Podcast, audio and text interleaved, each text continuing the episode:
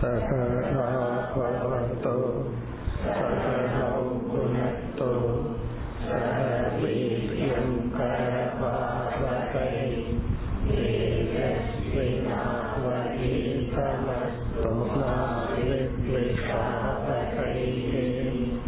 ஓம் சாந்தி சாந்தி சாந்தி.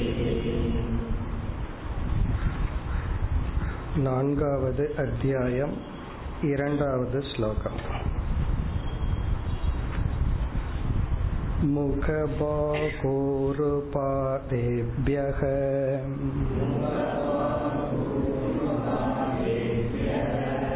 புருஷ புருஷஸ்யாஸ்ரமை சக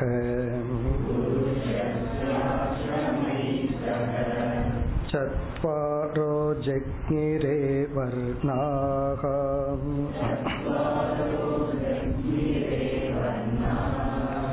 குணைர் விப்ராதய ப்ரதக்.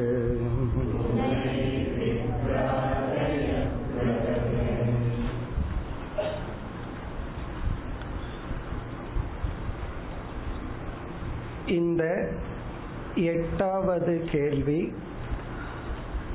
அசுர குணத்தை பற்றியது என்று சென்ற வகுப்பில் பார்த்தோம். கேள்வியானது, யார் தர்மத்தை பின்பற்றாமல் மோட்ச மார்க்கத்துக்கு வராமல் இருக்கின்றார்களோ அவர்களுடைய நிலை என்ன? பிராயக பகவான் ஹரிஹி, பொதுவாக ஈஸ்வரனை யாரும் வணங்குவதில்லை. அப்படியே வணங்கினாலும் பலர் காமியமாகத்தான் வணங்குகின்றார்கள். அசாந்த காமானாம், தன்னுடைய விருப்பு வெறுப்பை அடக்க முடியாமல் தர்மப்படி வாழாதவர்களுடைய நிலை என்ன? இதுதான் கேள்வி. இதில் ஒன்பது யோகிகளில் ஏழு யோகிகள் வந்து பதில் கூறி விட்டார்கள். எட்டாவது யோகியான சமசக என்பவர் இதற்கு பதில் கூற வருகின்றார். இப்ப சென்ற வகுப்புல இதற்கு ஒரு முகவரை பார்த்தோம். பகவத்கீதையில் ஆசுரி சம்பத் என்று பகவான் வந்து என்னென்ன குணங்கள் நம்மிடம் இருக்கக்கூடாது என்று ஒரு பெரிய லிஸ்ட் கொடுத்தார். அந்த லிஸ்ட நம்ம எதற்கு படிக்கிறோம் அப்படின்னா, யாருகிட்ட எல்லாம் இந்த குணம் இருக்குன்னு கண்டுபிடிக்கிறதுக்கு அல்ல, நம்மிடம் இந்த தீய குணம் தீய எண்ணங்கள் இருந்தால் கண்டுகொண்டால் அதை நீக்குவதற்காகன்னு பார்த்தோம். அப்படித்தான் இந்த கேள்விக்கான பதில் அமைய இருக்கின்றது. இப்படிப்பட்ட பலகீனங்களுடன் அதர்ம சிந்தனையுடன் இருப்பவர்கள் இந்த நிலையை அடைகின்றார்கள். அதனால இது கீதையில சொல்லப்படுகின்ற அசுர குணத்தினுடைய விளக்கம் என்று நம்ம பார்த்தோம். ஒரு எச்சரிக்கையுடன் தான் இந்த பகுதியை படிக்கணும்னு பார்த்தோம். இந்த தீய குணங்கள் இந்த தன்மைகள் எல்லாம் படிச்ச உடனே எனக்கு இவர் ஞாபகத்துக்கு வர்றாரு அவர் ஞாபகத்துக்கு வர்றாருன்னு சொல்லக்கூடாது. நம்ம ஞாபகத்துக்கு வந்தா சரி, இந்த நேரத்துல நான் இப்படி இருந்த அந்த நேரத்துல அப்படி இருந்தேன்னு சொல்லி இது நம்மையே பார்க்கிற கண்ணாடி போல இந்த குணத்தை வந்து மற்றவர்களிடம் தேடுவதை விட நமக்குள்ள எங்க ஒளிஞ்சிருக்குன்னு தேடி பார்க்கணும். இல்லாத மாதிரி தெரியும் ஆனா இருக்கு. நல்லா யோசிச்சு பார்த்தா எங்காவது மறைஞ்சிருக்கும். அதை கண்டுபிடிச்சு நீக்குவதற்கு தான் இந்த பகுதி. இந்த முகவரையுடன் நம்ம பதிலுக்கு செல்லலாம். பதிலை ஆரம்பிக்கும் பொழுது மனித இனம் எப்படி அமைந்துள்ளது என்று பொதுவாக ஆரம்பிக்கின்றார். இந்த ஹியூமன் மனித இனத்தை பகவான் வந்து எப்படி படைத்துள்ளார் என்று பொதுவாக ஆரம்பித்து பிறகு வந்து இறைவனை ஏற்றுக்கொள்ளாமல் தர்மத்தை ஏற்றுக்கொள்ளாமல் வாழ்பவர்களுடைய நிலை என்ன, அவர்களுடைய குணங்கள் என்ன என்ற வர்ணனை தொடர்கின்றது. இப்ப இந்த ஸ்லோகத்துல பொதுவா மனித இனம் எப்படி படைக்கப்பட்டுள்ளது, இப்ப நம்முடைய மனித வாழ்க்கையினுடைய லைஃப் ஸ்டைல் வாழ்க்கை முறையை பார்த்தால் முதல்ல மாணவர்களாக இருக்கின்றோம். அதற்கு முன்னாடி குழந்தையா இருக்கிறோம். அதற்கப்புறம் மாணவன்கிற ஸ்டேஜ் பிரம்மச்சரிய ஆசிரமத்தில் இருக்கிறோம். அடுத்தது வந்து சம்பாதிக்க ஆரம்பிக்கிறோம். அப்புறம் இல்லறம் அப்படிங்கிற கிரகஸ்த ஆசிரமத்திற்குள்ள வர்றோம். பிறகு வானப்பிரஸ்த ஆசிரமம், ரிட்டையர்மெண்ட்னு ஒரு ஸ்டேஜ் வருது. சிலர் வந்து சந்நியாசம்னு ஒரு லைஃப் ஸ்டைலை எடுத்து கொள்கின்றார்கள். இப்படி நான்கு விதமான ஆசிரமங்கள் என்பது நம்ம விரும்புறமோ இல்லையோ இந்த நான்குல அட்லீஸ்ட் மூன்றுக்குள்ள கண்டிப்பா வந்தாகணும். மேபி நாலாவது ஆசிரமம் தான் சாய்ஸ்ல வருது. வீட்டுல ரொம்ப சௌரியமா இருந்து எல்லா பொருட்களும் பழக்கமான உடனே ஸ்கூல்ல கொண்டு போய் உட்கார வச்சிடறாங்க. அந்த வீடு பழக்கமான உடனே ஸ்கூலுக்கு போயிடுறோம். ஸ்கூல் எல்லாம் முடிஞ்சு காலேஜ் எல்லாம் முடிஞ்சு படிச்சு முடிச்ச உடனே ஜாபுக்கு போகணும். விருப்பம் இருக்கோ இல்லையோ கால் கட்டு போடுறேன்னு சொல்லி இல்லறத்துல கொண்டு போய் தள்ளி விட்டுறாருங்க. பிறகு அந்த லைஃப்ல இல்லறத்துல வாழ்ந்து குழந்தைகளை எல்லாம் உருவாக்கி எல்லாம் பண்ண உடனே ஒரு ஸ்டேஜில் உடல் எல்லாம் ஆரோக்கியத்தை இழக்க இனி உனக்கு ரிட்டையர்மெண்ட்னு சொல்லி வானப்பிரஸ்தத்தில் தள்ளி விடுகிறார்கள்.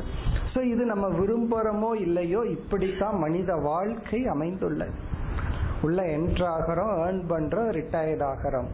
இந்த கருத்தை பகவான் இங்கு கூறி பிறகு வந்து இந்த உலகம், நம்முடைய மனம், நம்முடைய உடல் இவைகள் எல்லாமே சத்துவம் ரஜஸ் தமஸ் என்ற மூன்று குணங்களினுடைய மாறுதலாக அமைந்துள்ளது.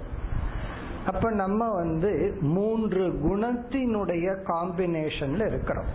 சத்துவ பிரதான, ரஜ பிரதான, தம பிரதானம்னு சொல்லி மூன்று குணங்களினுடைய மாற்றத்துல நம்ம வாழ்ந்து கொண்டு இருக்கின்றோம். பிறகு எந்த குணம் நமக்கு இயற்கையிலேயே மேலோங்கி இருக்கின்றதோ அந்த குணத்தின் அடிப்படையில் நாம் செயலை தேர்ந்தெடுத்து கொள்கின்றோம். நமக்கு ஒரு ஜாப், ஒரு சான்ஸ்னு வரும் பொழுது நம்ம எதை நேச்சுரலா தேர்ந்தெடுக்கிறோம்னா நம்ம குணத்தினுடைய அடிப்படையில். சிலர் வந்து டீச்சிங் ப்ரொஃபஷனை எடுத்துக்கொள்கிறார்கள், சிலர் வந்து அட்மினிஸ்ட்ரேஷனை எடுத்துக்கொள்கிறார்கள், சிலர் பிஸ்னஸ், சிலர் வந்து இதெல்லாம் வேண்டாம், போனோமா வேலையை செஞ்சுட்டு வந்தோமா அவ்வளவுதான், இந்த பிஸ்னஸ் ஆரம்பிச்சு ரிஸ்க் எல்லாம் வேண்டாம், போவோம் வேலை செய்வோம், அந்த ரிஸ்க் எல்லாம் ஓனர் பார்த்துக்கிட்டோம் அப்படின்னு சொல்லி சிலர் வந்து அந்த லேபர் கேட்டகரி. இப்படி வந்து குணத்தின் அடிப்படையில் பிராமண, க்ஷத்ரிய, வைசிய, சூத்ர கர்மங்களை நாம் எடுத்து கொள்கின்றோம். இங்க சூத்ரங்கிற வார்த்தை வந்து ஏதோ தவறான வார்த்தை நினைக்கிற அப்படி அல்ல. யாருக்கு வந்து அட்மினிஸ்ட்ரேஷனோ பிஸ்னஸோ அல்லது டீச்சிங்கோ பிடிக்காம உடல் ரீதியா லேபரை மட்டும் விரும்புகிறார்களோ அந்த லைஃப் ஸ்டைல் சூத்ரன். பிறகு வந்து வைசியன்னா ஒரு பிஸ்னஸ், வியாபாரம் அல்லது அக்ரிகல்ச்சர். பிறகு க்ஷத்ரியன்னு சொன்னா மேனேஜ்மெண்ட், அது நாட்டை மேனேஜ் பண்ணலாம் அல்லது வந்து ஆபீஸை மேனேஜ் பண்ணலாம். ஒருத்தர் டாக்டருக்கு படிச்சிருப்பார், படிச்சு முடிக்கிற வரைக்கும் தான் அவருக்கு சத்துவ குணம் இருந்திருக்கும். ஹாஸ்பிட்டலுக்கு போன உடனே கொஞ்சம் மாறி இருக்கும், அந்த சத்துவ குணமெல்லாம் குறைஞ்சிருக்கும். பேஷண்ட்டை பார்க்கறதுக்கு பொதுவாக ஹாஸ்பிட்டல் அட்மினிஸ்ட்ரேஷனுக்குள்ளே போயிடுவார். அப்போ என்ன ஆகும்னா அப்படியே அவர் வந்து சத்துவத்திலிருந்து க்ஷத்ரிய தர்மத்துக்கு வந்து விடுகின்றார். அப்படி இந்த நான்கு விதமான குணத்தின் அடிப்படையில் பிராமண, க்ஷத்ரிய, வைசிய, சூத்ரன்னு சொல்லி வர்ணங்கள். இப்ப நான்கு விதமான வர்ணங்கள், அதாவது வர்ணம்னா இந்த இடத்துல கர்மத்தின் அடிப்படையில், செயலின் அடிப்படையில். பிறகு நான்கு விதமான ஆசிரமங்கள், மூன்று விதமான குணங்கள். இந்த காம்பினேஷன்ல மனித இனம் படைக்கப்பட்டு அது இயங்கிக் கொண்டு இருக்கின்றது என்ற பதிலை முதலில் கொடுக்கின்றார். அப்ப மனித இனம் வந்து நான்கு வர்ணங்கள், பிறகு நான்கு ஆசிரமங்கள், மூன்று குணங்கள், இந்த அடிப்படையில் இயங்குகின்றது. இங்க வர்ணம் அப்படின்னு சொல்லும் பொழுது நமக்கு அனுபவ ரீதியா அல்லது உலகத்துல பிரசித்தியானது பிறப்பின் அடிப்படையில் இவன் பிராமணன், க்ஷத்ரியன், வைசிய, சூத்ரன் எல்லாம் சொல்றான். ஆனா இந்த இடத்துல பகவான் பிறப்பின் அடிப்படையில சொல்லாம கர்மத்தின், குணத்தின் அடிப்படையில் கூறுகின்றார். அவரவர்கள் இந்தந்த தர்மத்தை எடுத்து கொள்கின்றார்கள். அதாவது பிராமண தர்மம் அப்படின்னு சொன்னா டீச் பண்றது, புரோகிதரா இருக்கிறது, இதெல்லாம் அறிவை கொடுத்தல், பகிர்ந்து கொள்ளுதல், இதெல்லாம். க்ஷத்ரியன்னா அட்மினிஸ்ட்ரேஷன், ஒன்ன வந்து அட்மினிஸ்ட்ரேஷன் ஒன்ன வந்து பாதுகாத்தல். பிறகு வைசியன் அப்படிங்கும் பொழுது வியாபாரம், பிசினஸ். சூத்ரன் சொன்னா எந்த ரிஸ்க் எடுத்துக்காம உழைப்ப மட்டும் கொடுத்து லைஃப் ஸ்டைல், அப்படி ஒரு வாழ்க்கை வாழுதல். அதைத்தான் இங்கு சமசக என்ற யோகியானவர் அறிமுகப்படுத்துறார்.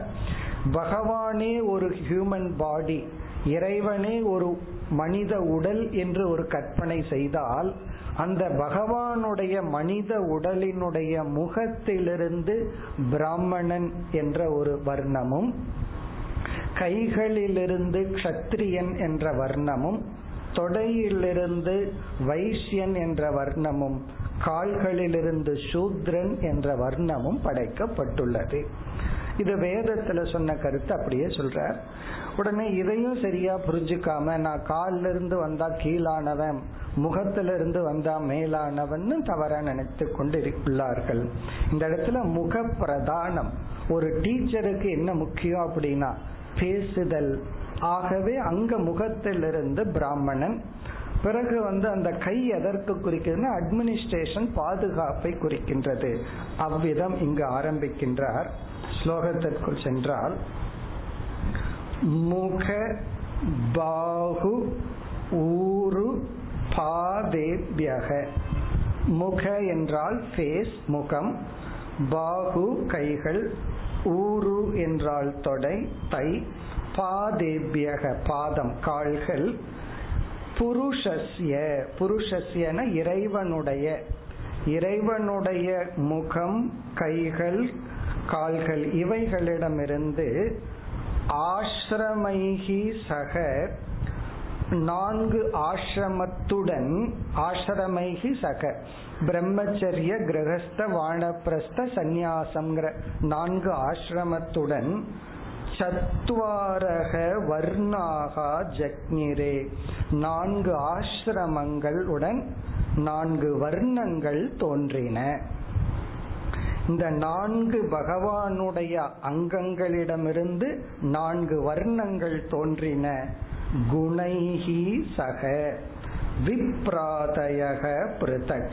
பிருதக்னா தனித்தனியாக, விப்ரன்னா பிராமணன் முதலிய நான்கு வர்ணங்கள் தோன்றின. குணைஹி, இந்த தோற்றம் குணத்தின் அடிப்படையில். நம்மளுடைய கர்மம் தான் குணத்தின் அடிப்படையில் இருக்கு. இந்த ஆசிரமத்தை எல்லாம் நம்ம சூஸ் பண்ண முடியாது, அது நம்மளுடைய சாய்ஸ் இல்லாம வர்றது. நம்ம பிறந்து படிக்கிற ஸ்டேஜில் ஸ்டூடெண்டா இருக்கிறோம், பிறகு ஃபேமிலி லைஃப்னு போன உடனே இல்லறத்தில் இருக்கிறோம், ரிட்டையர்மெண்ட்னு போன உடனே நம்ம வானப்பிரஸ்த ஆசிரமத்தில் இருக்கிறோம். ஒன்றும் பண்ண வேண்டாம், அந்த வயசாயிட்டாவே அந்த ஆசிரமங்கள் வந்துடும். அதில் மேபி சந்நியாச ஆசிரமம் ஒன்று தான் சாய்ஸில் இருக்கு, மீதி எல்லாம் லைஃப் ஸ்டைல், அது இயற்கையாக அமைந்து வருவது. இப்படி நான்கு ஆசிரமங்கள். பிறகு எப்படிப்பட்ட ஜாப்ல நம்ம இருக்கிறோம் எடுத்துக்கிறோம், அல்லது எப்படிப்பட்ட ஹாபியில நம்ம இருக்கிறோம், எதுல நம்ம அதிகமா கடமைன்னு நம்ம ஈடுபடுத்தி கொள்கின்றோம், அது நம்முடைய குணத்தை பொறுத்து நான்கு வர்ணங்களாக மனித இனம் படைக்கப்பட்டு இந்த உலகம் இயங்கி வருகின்றது. இது ஒரு ஸ்டேட்மெண்ட் ஆஃப் ஃபேக்டா சொல்ற, மனித இனம் இவ்விதம் இயங்கி வருகின்றது. நம்ம லைஃப் ஸ்டைல் வந்து ஆசிரம வர்ணத்தின் அடிப்படையில். இனி அடுத்ததுல சொல்றார் கேட்ட கேள்விக்கான பதில். இப்படி இயங்கி வருகின்ற மனிதர்களுக்குள் யார் அதர்மப்படியும் இறைவனை நாடி இந்த தர்மத்தை பின்பற்றவில்லையோ, பாகவத தர்மத்தை பின்பற்றவில்லையோ, அவர்களுடைய நிலை என்ன என்று சுருக்கமாக கூறுகின்றார் அடுத்த ஸ்லோகத்தில். மூன்றாவது ஸ்லோகம் யேஷாம் புருஷம் சாக்ஷாத் ஆத்ம பிரபவ நீஸ்வரம் ந பஜந்த்யவ ஜானந்தி ஸ்தாநாத் ப்ரஷ்டா பதந்த்யதஹ.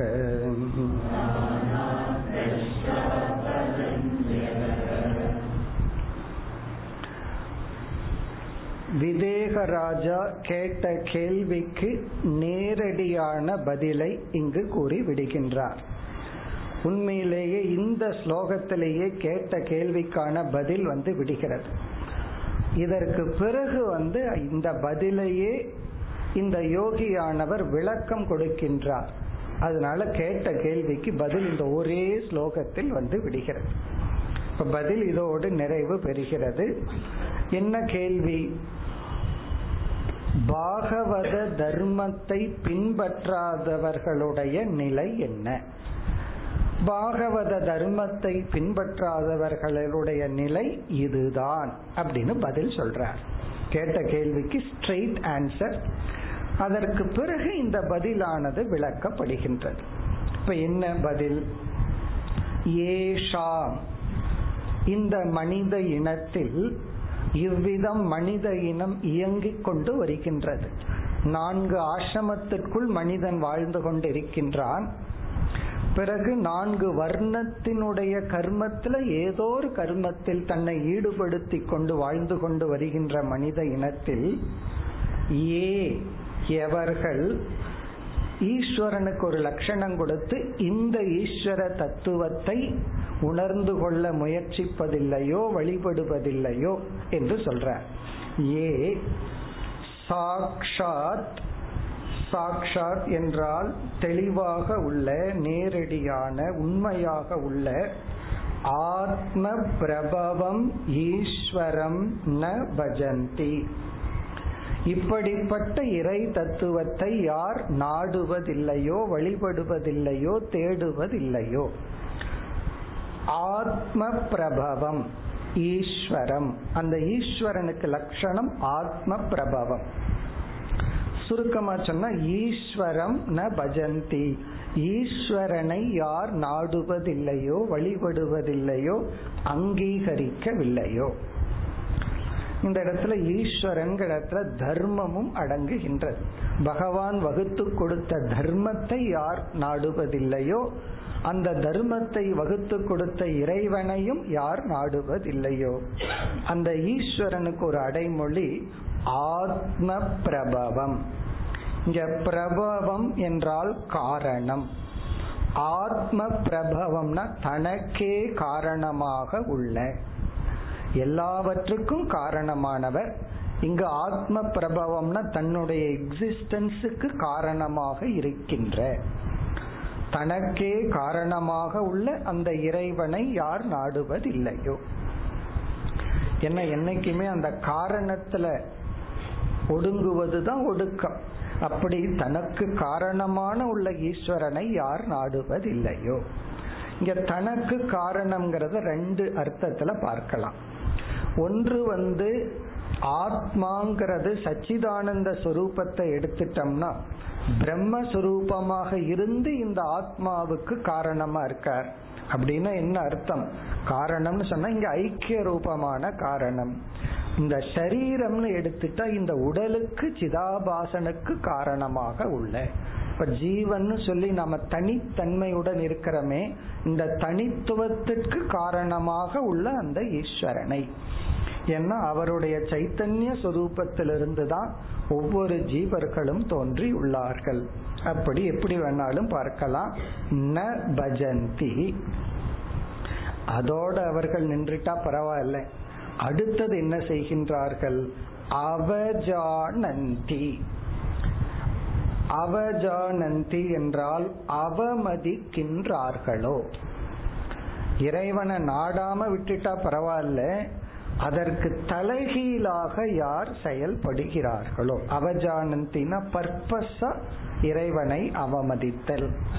இப்ப சில பேர் வந்து தர்மத்தை பின்பற்றாம அமர்ந்திருந்தா பரவாயில்ல, ஓணுன்னே நான் அதர்மத்தை பின்பற்றுவேன் அப்படின்னு எக்ஸ்ட்ராவா போறாங்கல்ல, அதான் அவஜானந்தி. அதாவது சில பேர் வந்து கொஞ்சம் ஓவரா நேரங்காலம் பார்த்துட்டு இருப்பாங்க. எதுக்கு எடுத்தாலும் வயிற்று வழியா அஷ்டமி நவமி அன்னைக்கு ஹாஸ்பிட்டலுக்கு போகக்கூடாது, இந்த அளவுக்கு போறது. அப்போ ஒரு அஷ்டமி நவமியில வந்து எதை பண்ணலாம் எதை பண்ணக்கூடாதுன்னு ஒரு விவஸ்தை இருக்கு. இப்படி ஒரு எக்ஸ்ட்ரீம் இருக்கு, எது எடுத்தாலும் டைமை பார்க்கறது. இனி ஒருத்தர் வந்து நார்மல், எதுக்கு பார்க்கணுமோ அதுக்கு பார்க்கறது, எதுக்கு பார்க்க வேண்டாமோ அதுக்கு பார்க்காம இருக்கிறது, அது நார்மல். தி அதர் எக்ஸ்ட்ரீம் என்ன தெரியுமோ, நான் ராகு காலத்துலதான் இதை பண்ணுவேன்னு ஓணுன்னே ராகு காலத்துல வீட்டுக்குள்ள போறேன், நான் ராகு காலத்துலதான் அதை செய்வேன், இது அதர் எக்ஸ்ட்ரீம். இப்ப இந்த ஒரு எக்ஸ்ட்ரீம் வந்து ஜோதிடத்தை தவறா பயன்படுத்துகிறார்கள், நைன்டி பர்சன்ட் ஒழுங்கா பயன்படுத்துகிறார்கள். இனி ஒரு எக்ஸ்ட்ரீம் என்னன்னா அதுக்கு ஆப்போசிட்டா, உனக்கு உண்மையிலேயே காலத்துல வந்து நம்பிக்கை இல்லைன்னா நீ நல்ல காலம் பார்க்க கூடாது, ராகு காலம் பார்க்க கூடாது, மற்றவங்களுக்கு கன்வீனியன்டான டைம்ல பூஜை எல்லாத்தையும் வர வச்சு, ஒரு பூஜைன்னு சொல்லக்கூடாது, ரிசப்ஷனை வச்சுட்டு போகணும். ஆனா வேணும்னே நான் இந்த நேரத்துல தான் இதை பண்ணுவேன், இது அதர் எக்ஸ்ட்ரீம். அப்படி இங்க அவஜானந்தின்னு சொன்னா மற்ற மனிதர்களுடைய நம்பிக்கையை அவமதிக்கின்றார்கள்.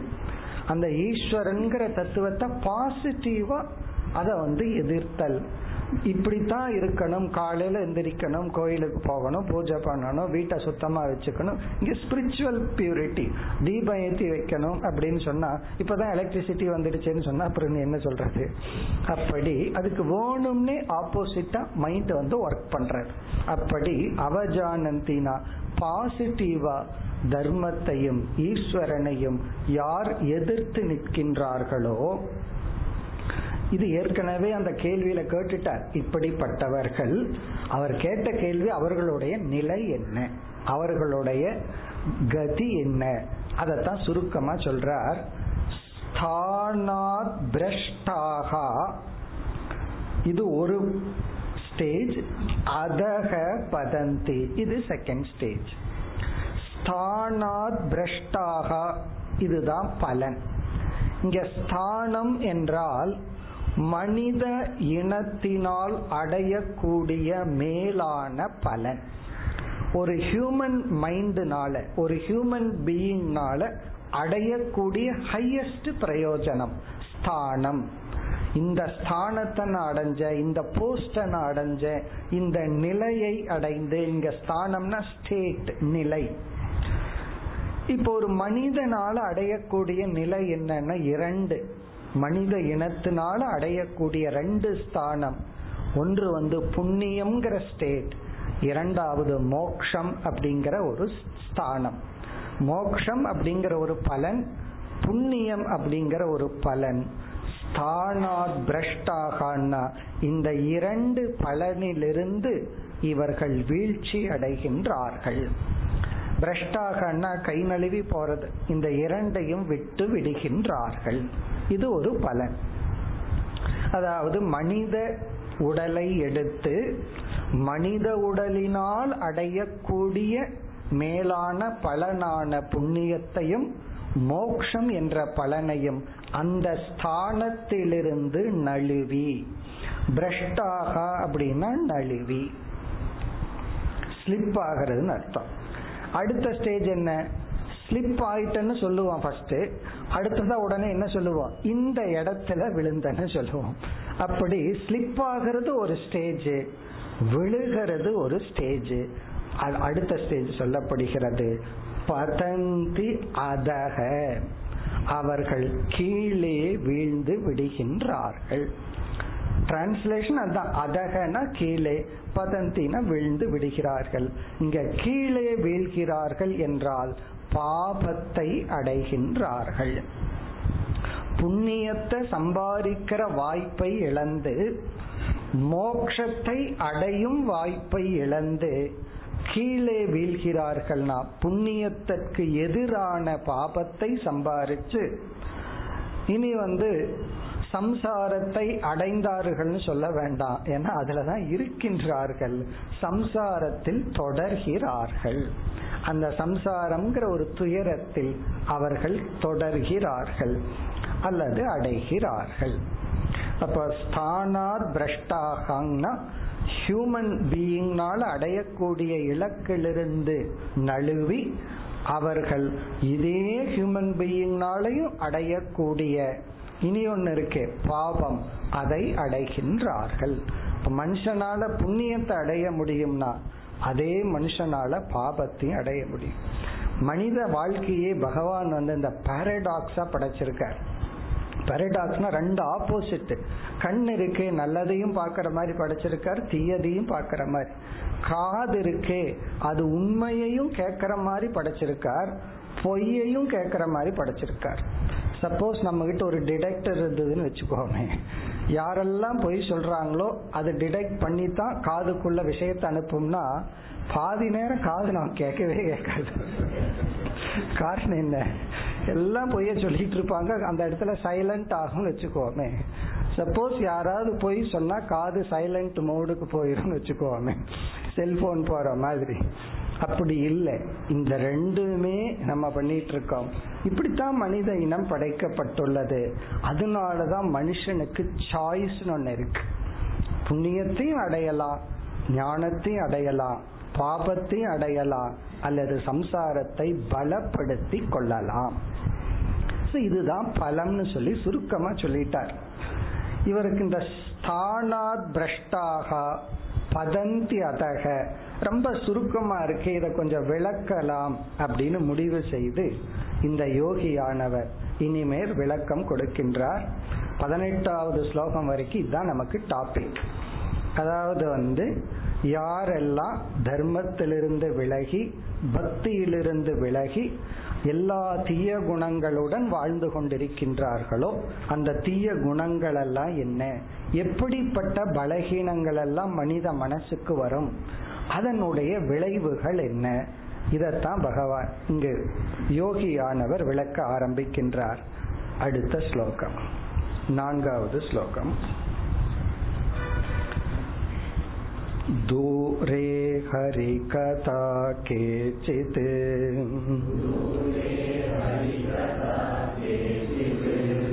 दूरे चाच्युत कीर्तनाः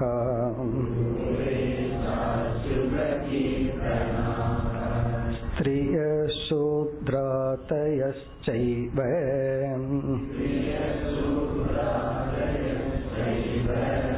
தேனு கம்பியா பவாத்ருஷாம்.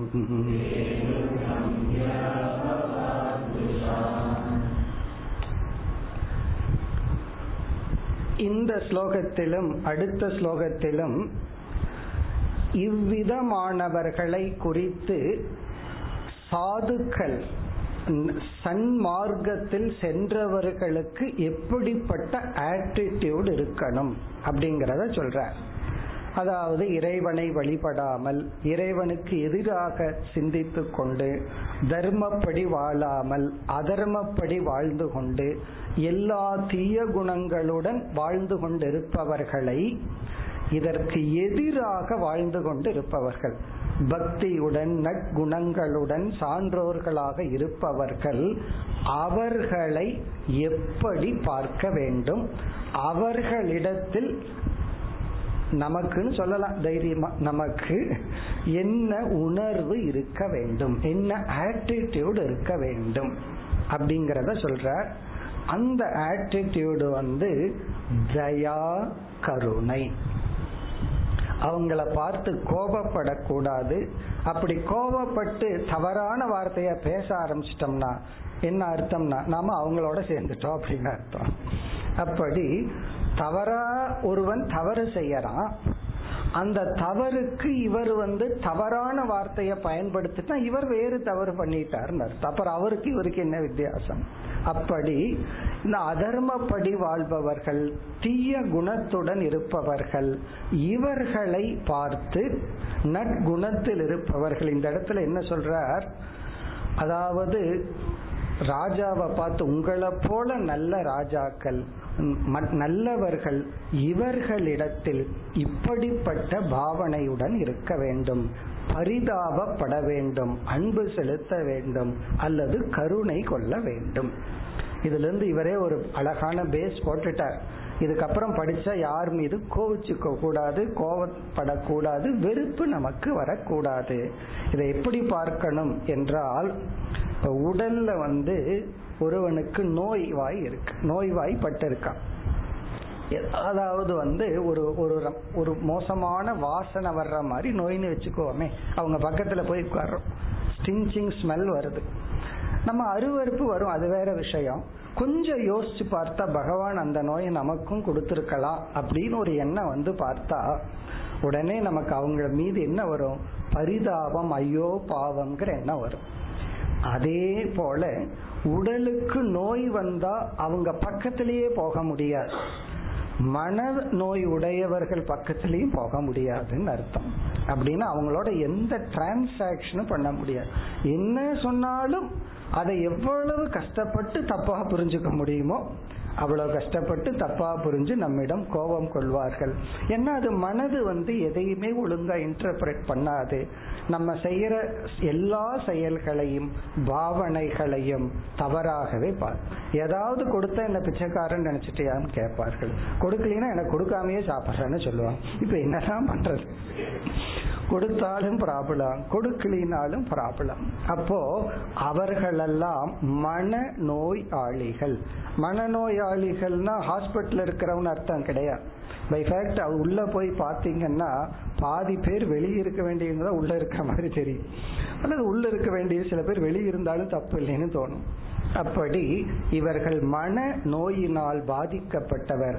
ஆகவே இவர்களிடத்தில் நமக்கு கருணையும் அன்பும் தான் தேவை. இவர்களை வெறுக்க கூடாது. இதுதான் இந்த ஸ்லோகத்தினுடைய அடுத்த ஸ்லோகத்தினுடைய சாராம்சம். அதை எப்படி பிரிக்கிறார்? சிலருக்கு வந்து சாஸ்திரத்தை படிச்சு இதுதான் தர்மம் இதுதான் அதர்மம்னு தெரிவதற்கு வாய்ப்பே கிடைக்காம போகும். சிலருக்கு ஏதோ ஒரு காரணத்தினால இப்படி ஒண்ணு இருக்குன்னே தெரியாம போகும். எத்தனை பேர் வந்து உபநிஷத்துங்கிற வார்த்தையை கேட்காமையே இந்த நாட்டுல பிறந்து செத்திருப்பார்கள். அல்லது வேதம்ங்கிற ஒரு சொல்ல கேட்காமே எத்தனை பேர், தர்மம்னா என்னன்னு தெரியாமே எவ்வளவோ பேர் இறந்து வாழ்ந்து போயிருப்பார்கள். அப்படி ஒரு கேட்டகரி. சில பேருடைய குணங்கள்னால சில உண்மைகளை புரிஞ்சுக்கிறதுக்கு வாய்ப்பே இல்லாமல் இவர்கள் இப்படி வாழ்கிறார்கள். அடுத்த ஸ்லோகத்துல சொல்லுவார்கள், சொல்றார் சில பேருக்கு அந்த வாய்ப்பெல்லாம் கிடைத்தும் அந்த வேதத்தை தவறாக புரிந்து கொண்டு அந்த வாய்ப்பை நழுவ விட்டவர்கள். வாய்ப்பு கிடைக்காம இப்படி வாழ்பவர்கள். சில பேர் வாய்ப்பு கிடைத்தும் வாழாதவர்கள். சில பேர்த்தெல்லாம் பார்த்தோம் அப்படின்னா ஏன் அவ்வளவு வயலண்டா இருக்கான்னா அவனுக்கு அப்படிப்பட்ட தாய் தந்தை அமைஞ்சிருக்காது. ஒரு ஸ்லம்ல பிறந்திருப்பான். அம்மா அப்பான்னா ரெண்டு அப்பா வந்து குடிச்சிட்டு அடிப்பவர், அம்மா வந்து சத்தம் போடுறவர். இதுதான் அந்த குழந்தை பார்த்ததா இருக்கும். அப்போ அவ்வளவு ஒரு கலாச்சாரம் இல்லாத ஒரு சூழ்நிலையில குழந்தை வளர்ந்துச்சுன்னா அந்த குழந்தைக்கு எப்படி சொசைட்டிக்கு அன்பை கொடுக்கணும்னு தெரியும்? ஏன்னா வாங்கினதெல்லாம் அடியோதை பாதத்தான் அந்த குழந்தையும் பெருசானா கொடுக்கும். அப்படி சில கேட்டகரி. சில பேர் நல்ல கல்ச்சர்டு ஃபேமிலியில பிறந்து நல்ல சூழ்நிலையில பிறந்தும் ஏதோ காரணத்தினால அவர்கள் வந்து ரொம்ப கல்ச்சர்டா தப்பு பண்ணுவாங்க. ரொம்ப அழகா தவறு செய்தல், ஏமாற்றுதல், நம்பிக்கை துரோகம் பண்றது, இதெல்லாம். அப்படி இந்த ரெண்டு ஸ்லோகத்திலையும் இப்படி இருப்பவர்களை குறித்து நாம் தயை கொள்ள வேண்டும், அவர்களை நாம் அன்பு செலுத்த வேண்டுமே தவிர வெறுக்க கூடாது. இதுதான் சாராம்சம். இப்ப இந்த ஸ்லோகத்திற்குள் சென்றால், ஹரி தூரே ஹரி கதாஹா கேச்சித். கேச்சித் சிலருக்கு ஹரி கதாகா ஹரியை பற்றிய உண்மைகள், இறைவனை பற்றிய சில உண்மைகள் தூரே ரொம்ப தூரத்தில் இருக்கு. அப்படின்னா என்ன? அந்த பக்கமே சென்று இருக்க மாட்டார்கள். சில பேர் நான் மலைக்கும் ஸ்கூல்ல ஒதுங்கினது இல்லைன்னு சொல்றது போல மலைக்கும் கோயில்ல ஒதுங்காதவர்கள். தூரேனா ரொம்ப தூரத்துல இருக்கு. ஹரி கதா கேச்சித்து சிலருக்கு. அது என்ன காரணம் இவர் சொல்லல. ஏதோ காரணத்தினால இவர் இறைவனை பற்றி எந்த ஒரு அறிவையும் அடையவில்லை. தூரேச்ச அச்சுத கீர்த்தனாகா இறைவனை பற்றிய நாமத்தை சொல்றது, ஜபம்னு ஒண்ணு பண்றது, வழிபாடுன்னு ஒண்ணு பண்றது, பூஜைன்னு ஒண்ணு பண்றது, அது சிலருக்கு வெகு தூரத்துல இருக்கு. நம்ம லோக்கல்ல பேசுற மாதிரி தான் சொல்ற. அதெல்லாம் எனக்கு ரொம்ப தூரம்னு சொல்லுவாங்கல்ல. கீதா கிளாஸுக்கு போலாமான்னு கேட்டா அதெல்லாம் எனக்கு ரொம்ப தூரம்னு சொல்லுவார்கள். இல்ல கோயிலுக்கு போகலாமான்னு கேட்டா அதெல்லாம் எனக்கு ரொம்ப தூரம் அப்படின்னு என்ன அர்த்தம், எனக்கு அதுக்கு ஒத்து வராது அப்படின்னு அர்த்தம். அதுதான் தூரே அச்சுத கீர்த்தனாக, இறைவனை பற்றிய நாமத்தை சொல்லுதல், ஜபம் பண்ணுதல், பூஜை செய்தல் சிலருக்கு வெகு தொலைவில் இருக்கும், அதற்கான ஏதோ காரணத்துல வாய்ப்பு கிடைக்காம இருந்திருக்கும். ஸ்திரீயக, ஸ்திரீயகன்னு சொன்னா சில பெண்களுக்கு வந்து வீட்டு வேலை அந்த கமிட்மெண்ட்னே போய் இந்த அறிவை அடைய ஜபம் பண்ண பூஜை பண்ண வாய்ப்பு கிடைக்காம போயிருக்கலாம், அதாவது படிப்பு இல்லாத காரணத்தினால். சூத்ராதயக, சூத்ரன் முதலியவர்கள், சில பேர் பார்த்தா ஒர்க்கஹாலிக்னு சொல்லி வேலை வேலைன்னே போய் அப்படிப்பட்ட சூழ்நிலை குடும்ப சூழ்நிலை அவங்களுக்கு வந்து பகவானை பற்றி சிந்திக்க அல்லது தர்மத்தை பின்பற்ற சில பகவானுடைய சில தத்துவங்களை கேட்டு மகிழ வாய்ப்பே கிடைக்காமல் இருந்திருக்கும். தே அவர்களெல்லாம் அனுகம்பியா பவாத்ரிஷாம், உங்களை போன்ற பக்தர்களால், உங்களை போன்றவர்களுக்கு அனுகம்பியா, அனுகம்பியான்னா அவர்கள் பரிதாபத்துக்குரியவர்கள், உங்களுடைய அனுகிரகத்திற்கும் ஆசீர்வாதத்திற்கும் உரியவர்கள். அனுகம்பியான்னா உங்களால் கருணை செலுத்தப்பட வேண்டியவர், உங்களுடைய தயைக்கு பாத்திரமானவர்கள். நார்மலா இவங்கெல்லாம் சாபத்துக்கு பாத்திரம்னு நம்ம நினைப்போம் சொல்லுவோம், பட் இவங்கெல்லாம் உங்களுடைய அனுகிரகத்துக்கும், ஏன்னா இதெல்லாம் அவர்களுக்கு வந்து ஏதோ காரணத்தினால இவர்களுக்கு இது கிடைக்கவே இல்லை. அதனாலதான் பகவானை பத்தி சிந்திக்கிறதுக்கு வாய்ப்பு கிடைப்பதே ஒரு பெரிய ஒரு பாக்கியம். நீ அடுத்த ஸ்லோகத்துல சில பேர்த்துக்கு எல்லாம் கிடைச்சிருந்து கடைசியில கோட்டை விட்டான்னு சொல்லுவோமே, அப்படி சில பேர்த்துக்கு எல்லா சூழ்நிலையிலிருந்தும் அறிவு கிடைக்கும், வேதத்தை படித்திருப்பார்கள், ஆனால் வேதத்தினுடைய மைய கருத்தை புரிந்து கொள்ளாமல் அவர்களும் அதர்ம வழிக்கு சென்றுள்ளார்கள்.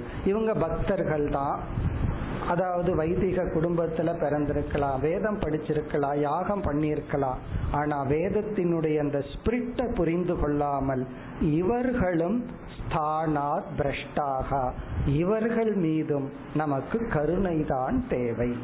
அடுத்த ஸ்லோகத்தில் விப்ரோ ராஜன் வைஷௌச்சம்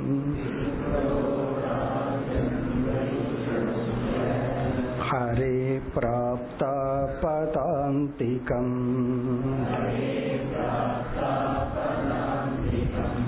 ஸ்ரௌதே ந ஜன்மநாதாபி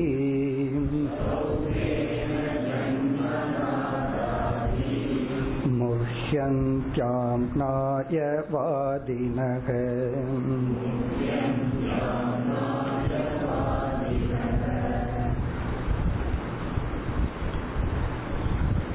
விப்ரக, பிராமண கர்மத்தில் ஈடுபட்டவன், பிராமண ஜென்மத்திலும் பிறந்தவன். பிராமண கர்மம்னா ஒரு வைதிகரா இருக்கலாம், அல்லது ஒரு பூஜாரியா இருக்கலாம், அல்லது வேதத்தை சொல்லி கொடுப்பவரா இருக்கலாம், ஆசிரியரா இருக்கலாம். ராஜன் வைஷ்யௌச்ச, ராஜாவாக இருப்பவர்கள், வைஷ்யனாக இருப்பவர்கள். ஹரே பிராப்தா பதாந்திகம், பதாந்திகம் என்றால் மிக நெருங்கி வந்தவர்கள். ஹரேஹே பிராப்தாக, ஹரியனிடம் இறைவனிடம் நெருங்கி வந்த வாய்ப்பை அடைந்தவர்கள். இவங்களுக்கு வந்து நல்ல அறிவு இருக்கு, கல்ச்சர்னா கலாச்சாரம்னா என்னன்னு நல்லா தெரியும், புராணங்கள் எல்லாம் படித்திருப்பார்கள், அல்லது வேதம்னா என்ன ஸ்மிருதினா என்ன இந்த அறிவெல்லாம் இருக்கும். இதெல்லாம் இருந்தும் ஹரேஹே பிராப்தாக பதாந்திகம், பதாந்திகம் பிராப்தாகனா ஆல்மோஸ்ட் பக்கத்துல வந்தவர்கள் அர்த்தம். அப்படின்னா இவங்களுக்கு நாலேஜ்ல எந்த குறையும் இல்லை, எல்லாமே தெரிந்திருக்கும். சிலர் வந்து ராமாயணம் மகாபாரதத்துல எல்லாம் சிறிதளவும் ஸ்ரத்த இல்லாமல் ஆனா படித்திருப்பார்கள், அதுல அவங்க கிட்ட அவ்வளவு அறிவு இருக்கும், ஆனா அதுல வந்து எந்த ஒரு நம்பிக்கையும் இருக்காது, ஸ்ரத்த இருக்காது. இப்படிப்பட்டவர்கள் அது மட்டுமல்ல, ஸ்ரௌதேன ஜென்மனா அத அபி, இவர்களுக்கு வந்து உபநயனம் போன்ற ஸ்ரௌத்த கர்மங்கள் எல்லாம் நடந்திருக்கும். இங்க ஜென்மனா அப்படிப்பட்ட சூழ்நிலையில் பிறந்திருப்பார்கள். இவங்க பெற்றோர்கள், தாத்தா, இவங்கெல்லாம் பார்த்தா ஒரு வைதிக குடும்பமா இருக்கும், அல்லது வந்து இறை நம்பிக்கையுடன் கூடிய ஒரு குடும்பத்துல பிறந்திருப்பார்கள். அப்படி இருந்தும் முஹ்யந்தி மோகவசப்பட்டு இவர்களும் ஸ்தானாத் பிரஷ்டாக, இலக்கிலிருந்து வீழ்ந்து விடுகின்றார்கள். முஹ்யந்தினா இவர்களும் மோகவசப்பட்டு விட்டுள்ளார்கள். எப்படி மோகவசத்தை அடைந்தார்கள்? ஆம்நாயவாதி நகர். ஆம்நாயவாதி நகர் என்றால் வேதத்துல வந்து காமிய கர்மங்கள் பேசப்பட்டிருக்கு, நிஷித்த கர்மங்கள் பேசப்பட்டிருக்கு, ஆபிசாரிக கர்மங்களும் பேசப்பட்டிருக்கு. ஆபிசாரிக கர்மம்னா இனியொருத்தனை அழிக்கிறதுக்கு ஆன சில மந்திரங்கள், யாகங்கள், அதுவும் பேசப்பட்டிருக்கு. ஆனா இவங்கெல்லாம் அதெல்லாம் ஏன் பேசப்பட்டுள்ளது அப்படிங்கிற தாற்பயம் புரிந்து கொள்ளாமல், காமிய கர்மந்தான் வேதத்தினுடைய இலக்கு, அதுதான் லட்சியம் என்று நினைத்து இவர்கள் தர்மத்தை பிரதானமாக வைக்காமல், மோட்சத்தை பிரதானமாக வைக்காமல், வெறும் சுகத்தையும் காமிய வாழ்க்கையுமே பிரதானமாக வைத்து இவர்களும் பாபத்தை அடைந்து மோட்சத்திலிருந்து வீழ்ந்து விடுகின்றார்கள். முஹ்யந்தினா மோகவசப்பட்டு அழிந்து விடுகின்றார்கள். என்ன, இவங்களுக்கு வந்து சுகந்தா லட்சியம்னு வரும் பொழுது அந்த சுகத்துக்கு தர்மம் தடையாக இருந்தா அதை காம்ப்ரமைஸ் பண்ணிடுவோம். தர்ம லட்சியமாக இருந்தால் அந்த சுகத்தை எல்லாத்தையும் நம்ம விட்டு விடுவோம். இப்ப இவர்களும் வீழ்ந்து விடுகின்றார்கள். இப்ப இவர்களிடத்திலும் பரிதாபம்தான் நமக்கு தேவை.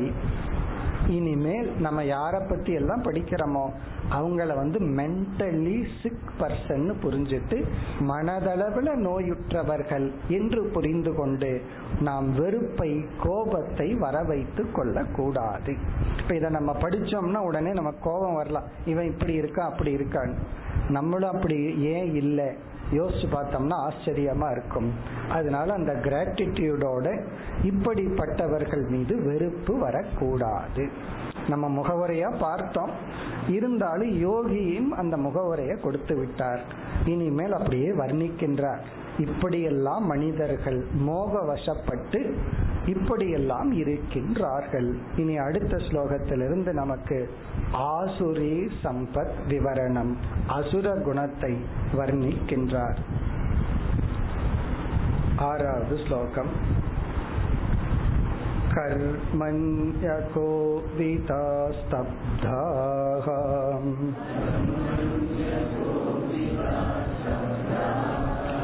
மூர்க்கா பண்டித மானினக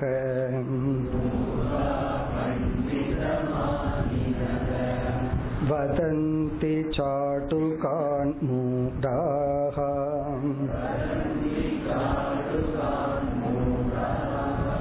யயா மாத்யா கிரோத்சுகாஹ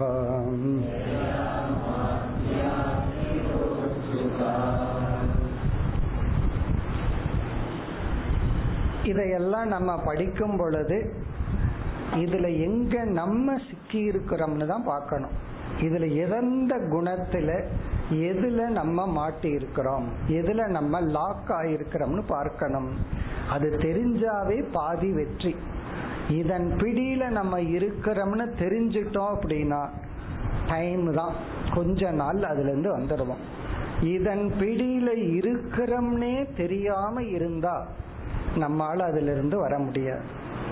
எல்லா அசுர சம்பத்துக்கும் அப்பாவா இருக்கிற அசுர சம்பத்து யார் அப்படின்னு சொன்னா இந்த ஜஸ்டிபிகேஷன், நியாயப்படுத்துறது. யாராவது இடம் நம்ம ஒரு சிறிய குறைய சொன்னா நேச்சுரலா இது அதனாலதான் இப்படி, இதனாலதான் அப்படின்னு ஜஸ்டிபிகேஷன் பண்ணிட்டு இருந்தோம் அப்படின்னா நம்ம கேட்கவே மாட்டோம், நம்மளுடைய பலகீனத்தையும் நம்ம பார்க்க மாட்டோம், ஏன்னா நியாயப்படுத்தி கொண்டே இருப்போம். இந்த நியாயப்படுத்துற குணம் நம்ம விட்டு போயிடுச்சுன்னா உடனே பார்க்க ஆரம்பிக்கும், அக்செப்டன்ஸ் வந்துடும். ஓகே, இது என்னுடைய பலகீனம், நான் அங்கீகரிக்கிறேன். இப்போ அங்கீகாரமே ஒரு பாதி வெற்றி. அதுக்கப்புறம் கொஞ்சம் முயற்சி பண்ணா கண்டிப்பாக அதுல இருந்து வெளியே வர முடியும். அதனால நம்ம வந்து இந்த ஜஸ்டிஃபை பண்ற ஹேபிட் இருந்தா அதை நம்ம விடணும். அது ரொம்ப கஷ்டம். காரணம் என்னன்னா, நீங்க ஜஸ்டிஃபை பண்றேன்னு சொன்னா உடனே இல்லை இல்லைன்னா அதையும் நம்ம ஏத்துக்க மாட்டோம். அதுவே தெரியாது அவர் ஜஸ்டிஃபை பண்றேன்னு சொல்றாரு, நம்ம அதை ஜஸ்டிஃபை பண்ணிட்டு இருக்கிறோமே, அதுவும் கூட அவருக்கு புரியாது. அதுதான் அந்த குணத்தினுடைய, அசுர குணத்தினுடைய மகிமை. இனி வந்து என்னென்ன பலஹீனங்கள், இதை நம்ம எப்படி பார்க்கணும்னா ஹியூமன் மைண்டுக்கு வர்ற வீக்னஸ்னு பார்க்கணும். இது அவன் இவன் நான்னு பார்க்காம மனித இனத்துக்கு என்னென்ன பலஹீனங்கள் எல்லாம் வரலாம். இந்த பலத்தினுடைய லிஸ்ட்டை விட பலஹீனத்தினுடைய லிஸ்ட்டை ரொம்ப நல்லா தெரிஞ்சுக்கணும். அப்பதான் அதுல இருந்து வெளிவர முடியும். இனி நம்ம ஒவ்வொன்னா பார்ப்போம். முதல் பலஹீனம் கர்மணி அகோவிதாகா. இது சாதாரண பலஹீனம் அல்ல, பெரிய பலஹீனம். கர்மணி அகோவிதாக, கோவிதக என்றால் அறிவுடையவன். கோவிதக அப்படின்னா அறிவுடையவன். இந்த பிஏ எம்ஏ டிகிரி கொடுக்கற மாதிரி சாஸ்திரத்துல கோவிதக அப்படின்னு ஒரு பட்டம் கொடுப்பாங்க. கோவிதக அப்படிங்கறது வந்து சாஸ்திரத்துல கொடுக்கிற, அவர் சமஸ்கிருதத்துல கோவிதக கோவிதக அப்படின்னு சொல்லுவார்கள், அல்லது ஜோதிடத்துல கோவிதக அப்படின்னு சொல்லுவார்கள். அப்படின்னா அந்த சாஸ்திரத்தை நன்கு பயின்றவர் அப்படின்னு அர்த்தம் கோவிதக. அகோவிதக அப்படின்னு சொன்னா ஜீரோ அப்படின்னு அர்த்தம். அகோவிதகன்னா ஆப்போசிட். எதில்? கர்மணி. கர்மணி அகோவிதக அப்படின்னு சொன்னா வேதத்துல சொல்லப்பட்டுள்ள கர்மங்களை புரிந்து கொள்ளும் விஷயத்தில் அறிவற்றவர்கள். வேதத்துல சில கர்மங்கள் எல்லாம் சொல்லி இருக்கு. கர்மங்கள் எதற்காக சொல்லி இருக்கு, எதுவரை அந்த கர்மங்களை நம்ம பின்பற்றணும், எப்ப டிராப் பண்ணணும், இந்த கர்மத்தினால அடையக்கூடிய பலன் என்ன, கர்மத்தினால அடைய முடியாத பலன் என்ன, இந்த தத்துவங்களை அறியாதவர்கள். அதாவது ஒரு கர்மம் என்ன பலனை கொடுக்கும், என்ன பலனை கொடுக்காது. தியானம்ங்கிற கர்மமே எடுத்துக்கலாம். தியானம்னு ஒரு செயல் என்ன பலனை கொடுக்கும், என்ன பலனை கொடுக்காது, அது எவ்வளவு தூரம் பண்ணணும், எப்ப விடணும். இப்ப எப்ப விடணும்னு முதல்லயே சொல்லுங்கன்னு சொல்லிடுவோம் உடனே, நான் அதை இப்பவே விட்டுறேன்னு. அப்ப எவ்வளவு தூரம் பின்பற்றி எதற்கு மேல அது வேண்டாம். சில பேர் வந்து நான் சித்தி செய்யறதுக்காக, சித்தியை அடையிறதுக்கு தியானம் பண்ணுவேன் அப்படின்னா உடனே அதுக்கு தியானம் பண்ண கூடாது. இல்ல தியானம் பண்ணும்போது எனக்கு இந்த மாதிரி சித்தி வந்துச்சுன்னா உடனே நிறுத்தணும். அப்படி எந்த ஒரு கர்மமுமே எவ்வளவு தூரம் என்ன இன்டென்ஷன்ல வேதம் பேசியிருக்கு. காமிய கர்மங்கள் எல்லாம் வேதத்துல ரொம்ப பெரிய லிஸ்டா சொல்லப்பட்டிருக்கு. இப்ப வேதத்தினுடைய இன்டென்ஷன் என்ன, அதாவது தாற்பயம் என்ன, என்ன இன்டென்ஷன்ல இது சொல்லி இருக்கு, இதுவே இலக்கா சொல்லி இருக்கா, அல்லது உனக்குள்ள அறிவு பூர்வமா ஆசைய நீக்க முடியல, அதனால தர்மப்படி அந்த ஆசையை அனுபவிச்சு அந்த ஆசையினுடைய வேகத்தை குறைக்கிறதுக்காக சொல்லி இருக்கா, இதெல்லாம் கோவிதாக. இந்த கர்மம் வேதத்துல பேசப்பட்டதனுடைய தாற்பயத்தை அறியாதவர்கள். அப்ப என்னன்னா எல்லாத்தையும் தப்பாத்தான் புரிஞ்சுக்கிறது. அதாவது வந்து ஆன்மீகம்ங்கிற பாதைக்குள்ள வந்துட்டோம்னா இந்த ஆன்மீகம்ங்கிற வார்த்தையில அல்லது அந்த சப்ஜெக்ட்ல இந்த உலகம் பேசுறது பார்த்தோம் அப்படின்னா எல்லாமே ஒண்ணுக்கொன்னு முரண்பட்டு இருக்கிறத பார்க்கிறோம். நம்ம ஒண்ணுக்கொன்னு முரண்பட்டு புரிஞ்சுக்கிறதையும் பார்க்கிறோம். அதனுடைய வேல்யூ எப்ப தெரியும்னா, கொஞ்ச நாள் ட்ரெடிஷ்னலா சாஸ்திரம் படிச்சதுக்கு அப்புறம் தெரியும். நம்ம எவ்வளவு தவறான கருத்திலிருந்து காப்பாற்றப்பட்டு நேர் வழியில போயிட்டு இருக்கிறோம். அது ட்ரெடிஷ்னலா கொஞ்ச நாள் படிச்சா தெரியும். படிச்சுட்டு படிக்காதவங்கிட்ட ஆன்மீகத்தை பத்தி பேசி பாருங்க, அப்ப தெரியும். நம்ம தலையில நம்மளே ஏறி உட்காந்துக்கலான்னு தோணும். அவ்வளவு தூரம் அந்த வேல்யூ நமக்கு தெரியும். சாஸ்திரத்தை எப்படி பொருள்படுத்தணும், எது சாதனை, என்ன டிசிப்ளின்ஸ் ஆர் டு பி டிசிப்ளின்னு சொல்லுவோம். எல்லாம் டிசிப்ளின்ங்கிற பேர்ல பூரா இன்டிசிப்ளினா இருக்கிறத நம்ம பார்க்கிறோம். தவறான கருத்துக்களை சொல்றது, புஸ்தகத்துல பிரிண்ட் பண்றது, அந்த புஸ்தகம் தான் ரொம்ப விற்கும், அந்த புஸ்தகம் தான் காஸ்ட்லியாகவும் இருக்கும். ஸோ அழகழகா டிசைன் போட்டு விற்பார். இதை பார்த்த உடனே ஒரு புஸ்தகம் நல்லா பைண்ட் பண்ணி அழகா டெக்கரேட் பண்ணி விலை அதிகமா இருந்தா கருத்து நல்லா இருக்குன்னு நம்ம நினைச்சிடறோம். ஆப்போசிட்டா இருக்கிறத நம்ம பார்க்கிறோம். ஒரு புஸ்தகம் அதிகமா சேல்ஸ் ஆச்சுன்னா அதுல உண்மை இருக்குன்னு நம்ம நினைக்கிறோம். ஸோ இப்படிப்பட்ட குழப்பங்கள் எல்லாம் நிலவு வருகின்றது. அதுதான் இங்கு சொல்லப்படுகிறது.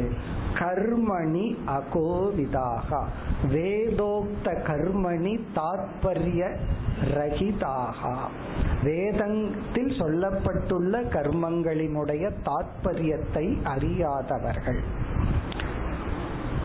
இனி அடுத்தது, இத பத்தி ரொம்ப பேசலாம், பட் இப்படி பலர் இருக்கின்றார்கள். அது சமுதாயத்துக்குள்ள போய் பார்த்தா தெரியும். அடுத்தது வந்து ஸ்தப்தாகா. ஸ்தப்தாகா என்றால் அரகன்ஸ், கர்வம். ஸ்தப்தாகா இதுவும் பல லெவல்ல இருக்கு. இங்க ஸ்தப்தாகனா பல லெவல்ல பார்க்கலாம். ஒன்று வந்து இன்டலெக்சுவல் அரகன்ஸ். ஸ்தப்தாக விஞ்ஞானமய கோஷத்துல ஸ்தப்தாகனு சொன்னா, இப்ப நம்ம வந்து ஒரு ஐடியா, ஒரு கான்செப்ட நம்ம மைண்ட்ல வச்சிருக்கிறோம், இதுதான் கரெக்ட் அப்படின்னு சொல்லி. மேபி அந்த இடத்துல, அந்த வயதுல, அந்த சூழ்நிலையில அந்த கான்செப்ட் நமக்கு நன்மையை கொடுத்திருக்கலாம், அல்லது அது சரியா அந்த இடத்துல ஒர்க் ஆயிருக்கலாம். பிறகு கொஞ்ச நாள்ல யாரோ ஒருத்தர் அதை மாத்தி அந்த கான்செப்டுக்கு ஆப்போசிட்டா ஒன்று சொல்றாங்க, அல்லது அதை கொஞ்சம் கரெக்ட் பண்றாங்க. அப்படி கரெக்ட் ஆகாம இருக்கிறதா ஸ்தப்தாக. நம்ம என்ன ஒரு கான்செப்ட் விஞ்ஞானமய கோஷத்துல வச்சிருக்கிறோமோ அத, அதுல ஒரு பிளெக்சிபிலிட்டி இல்லாத நிலை, அது அப்படியே பிடிச்சிருக்கிறது. நான் நான் நினைச்சதுதான் சரி, நான் புரிஞ்சிட்டதுதான் சரி, நான் வந்து அதை மாத்தி புரிஞ்சுக்க மாட்டேன் அப்படின்னு சொல்லி அந்த பிளெக்சிபிலிட்டி இல்லாததுதான் ஸ்தப்தாக. அது விஞ்ஞானமய கோஷத்தில் என்னதான் எத்தனை வருஷம் ஒரு அறிவை சரின்னு நினைச்சிருந்தாலும் ஒரு உண்மையான அறிவு வரும் பொழுது அந்த பழைய தவறான கருத்தை விடாத நிலைதான் ஸ்தப்தாக. அந்த விடுற நிலை இருக்கே, அதுதான் பணிவு. அதுதான் மாணவனுடைய லட்சணம். மாணவனுடைய லட்சணம் என்னன்னா, தன்னுடைய விஞ்ஞானமய கோஷத்தை சரணடைகிறது. அது சரணடையணும்னா யார் அந்த அறிவை கொடுக்கறாங்களோ அவங்க கிட்ட ஸ்ரத்த இருக்கணும், அந்த நம்பிக்கை இருந்தா தான் நம்ம அதை விட்டு கொடுக்க முடியாம. இப்படி ஒரு கான்செப்ட் நான் நினைச்சிட்டு இருந்தேன், இதுல என்ன கஷ்டம் வருதுன்னா அந்த கான்செப்ட் இருக்கே அது விஞ்ஞானமய கோஷம், அது நம்முடைய பார்ட், நம்முடைய ஒரு பாடியா இருக்கு. அஞ்சு கோஷமும் சேர்ந்தது தானே நம்ம. அதுல ஒரு கோஷத்துல ஒரு போர்ஷனை விடுறது அப்படிங்கறது யாரோ ஒருத்தர் வந்து சுண்டு வரல வெட்டி கூடன்னு கேட்கற மாதிரி, அது கைய வெட்டி கொடுக்கற மாதிரி, நம்மளுடைய ஒரு அங்கத்தையே தியாகம் பண்ற மாதிரி. அப்ப அந்த இடத்துல அந்த அகங்காரம் இருக்கு, அதுக்கு இடம் இல்லாம போகும். ஒரு கைய காலை வெட்டி கொடு அப்படின்னு சொன்னா எப்படி இருக்கும்? அப்படி வெட்டி கொடுத்தா என்ன ஆகும்? என்ன நம்ம ஃபீல் பண்ணுவோம்? என்னுடைய பார்ட் இஸ் கான்னு நினைப்போம். அப்படி ஒரு கான்செப்டே நானா இருக்கிறதுனால அதை விடுறது அப்படிங்கறது அவ்வளவு சுலபம் அல்ல. அப்படி இருக்கிறதா ஸ்தப்தாக. இது வந்து விஞ்ஞானமய கோஷத்துல பிறகு இந்த ஸ்தப்தத்துவம் வந்து மனோமய கோஷத்துக்கு வந்தா வேற விதத்துல பொருள். சில கேரக்டர், சில கொள்கைகள், சில குணங்கள் நம்ம வந்து உறுதியா பிடிச்சிருக்கிறோம். அத வேற பெருமையா சொல்லிட்டு, என்ன யாராவது சீண்டிட்டா நான் சும்மா இருக்க மாட்டேன், பழிக்கு பழி வாங்கிடுவேன், இதுதான் நான் அப்படின்னு இவர் ஒரு கற்பனை பண்ணி வச்சுக்குவார், விடமாட்டார். யாராவது எதையாவது பண்ணிட்டா உடனே அதுக்கு ரிட்டாலியேட் பண்ணணும், பழிக்கு பழி வாங்குற குணங்கள். பிறகு யாராவது ஒரு வார்த்தையில ஹர்ட் பண்ணிட்டா அதை விட பவர்ஃபுல் வார்த்தையை நான் கொடுத்து ஹர்ட் பண்றது என்னுடைய குணம். இப்படி நம்மிடம் பல பலகீனங்கள், குணங்கள் வந்து ஒரு கேரக்டரா ஃபார்ம் ஆயிருக்கும். அதை விடாம இருக்கிறது ஸ்தப்தாகா. அந்த மனோமய கோஷத்தில் இருக்கிற சில பலகீனத்துல உறுதியா பிடிவாதமாக இருத்தல், அசைந்து கொடுக்காமல் இருத்தல். என்ன அப்படி அசைஞ்சு கொடுத்துட்டோம் அப்படின்னா நமக்கு ஒரு பயம், நாமளே நாம இல்லாம போயிருவோமோ, நம்ம ஐடென்டிட்டி லூஸ் ஆயிருமோ அப்படின்னு ஒரு பயம். இப்படி எல்லாம் போராடித்தான் வரணும். நம்மளுடைய முன்னேற்றம்ங்கிறது இதெல்லாம் போராடுறது தான் வேதாந்தம் முன்னேற்றம். சோ ஸ்தப்தாகா, அப்படி மனோமய கோஷத்தில், விஞ்ஞானமய கோஷத்தில். இதனுடைய விளைவு அன்னமய கோஷத்திலையும் வந்துடும். நான் யாருக்கும் வணங்க மாட்டேன், வணங்க முடியும்னு சொல்றேன், அப்படி நான் யாரையும் வணங்க மாட்டேன் அப்படின்னு சொல்லி பிசிக்கலா கால் மேல கால் போட்டு பெரியவங்க முன்னாடி அமருவது, அதுக்கப்புறம் இந்த பாடி லாங்குவேஜ்ல ஒரு அரகன்ஸ காட்டுறது, இதுவும் ஸ்தப்தாக. இது ரொம்ப கிராஸ் லெவல். இப்படி இந்த ஸ்தப்தத்துவம் பல லெவல்ல நமக்குள்ள இருந்து கொண்டு இருக்கின்றது. அதனாலதான் அகோவிதாக, அறிவற்றவர்களாகவே இருக்கின்றார்கள். இனி இவர்களை என்னன்னு சொல்லி அழைக்கலாம்? மூர்காகா. மூர்காகா இது திற்ற வார்த்தைன்னு நம்ம நினைச்சிட்டு இருக்கோம். திற்ற வார்த்தை தான், ஆனா அந்த சென்ற ஸ்லோகத்துல சொன்ன அந்த தயையோட திட்டுவோம், அன்பா திட்டுவோம். காரணம் என்ன? இவர்கள் மீது நமக்கு வெறுப்பு வரக்கூடாது, கோபம் வரக்கூடாதுன்னு எச்சரிக்கையில தான் இந்த யோகி ஆரம்பிச்சார். அதனால ஒரு அன்பு, அன்பை உள்ள வச்சு கிரீஸ் மாதிரி அன்பை வச்சு மூர்க்காகா, மூர்க்கர்கள். ஏன்னா சில பேர் இப்படி பண்றதை பார்த்தா நமக்கு கொஞ்சம் கோபம் வரத்தான் வரும். அப்ப நம்ம அப்படியே அந்த கோபத்தை கொஞ்சம் கருணையா மாத்திக்கணும். மூர்க்காகா. பிறகு பண்டிதமானி நக, தன்னை அறிவுடையவர்கள் என்று நினைத்து கொண்டிருப்பவர்கள். பண்டித மாணி நக, மாணி நகன மாணித்துவம். என்ன மாணித்துவம்? நான் வந்து ஒரு பண்டிதன், எனக்கு எல்லாம் தெரியும் என்று நினைத்து கொண்டு இருப்பவர்கள். அது இன்னும் டேஞ்சரஸா இருக்கு. நான் முட்டாள்னு நினைச்சிட்டு இருந்தா ரொம்ப சௌரியம் குருவுக்கு, ஏன்னா ஈஸியா அறிவை கொடுத்துடலாம். நான் பண்டிதன்னு நினைச்சா முதல்ல அதை அழிச்சு அதுக்கப்புறம் அறிவை கொடுக்கறது கொஞ்சம் கஷ்டம். பண்டித மாணி நகர். மேலும் அடுத்த வகுப்பில் தொடர்போம். ஓம் பூர்ணமத பூர்ணமிதம் பூர்ணாத் பூர்ணமுதச்யதே பூர்ணஸ்ய பூர்ணமாதாய பூர்ணமேவாவசிஷ்யதே. ஓம் சாந்தி.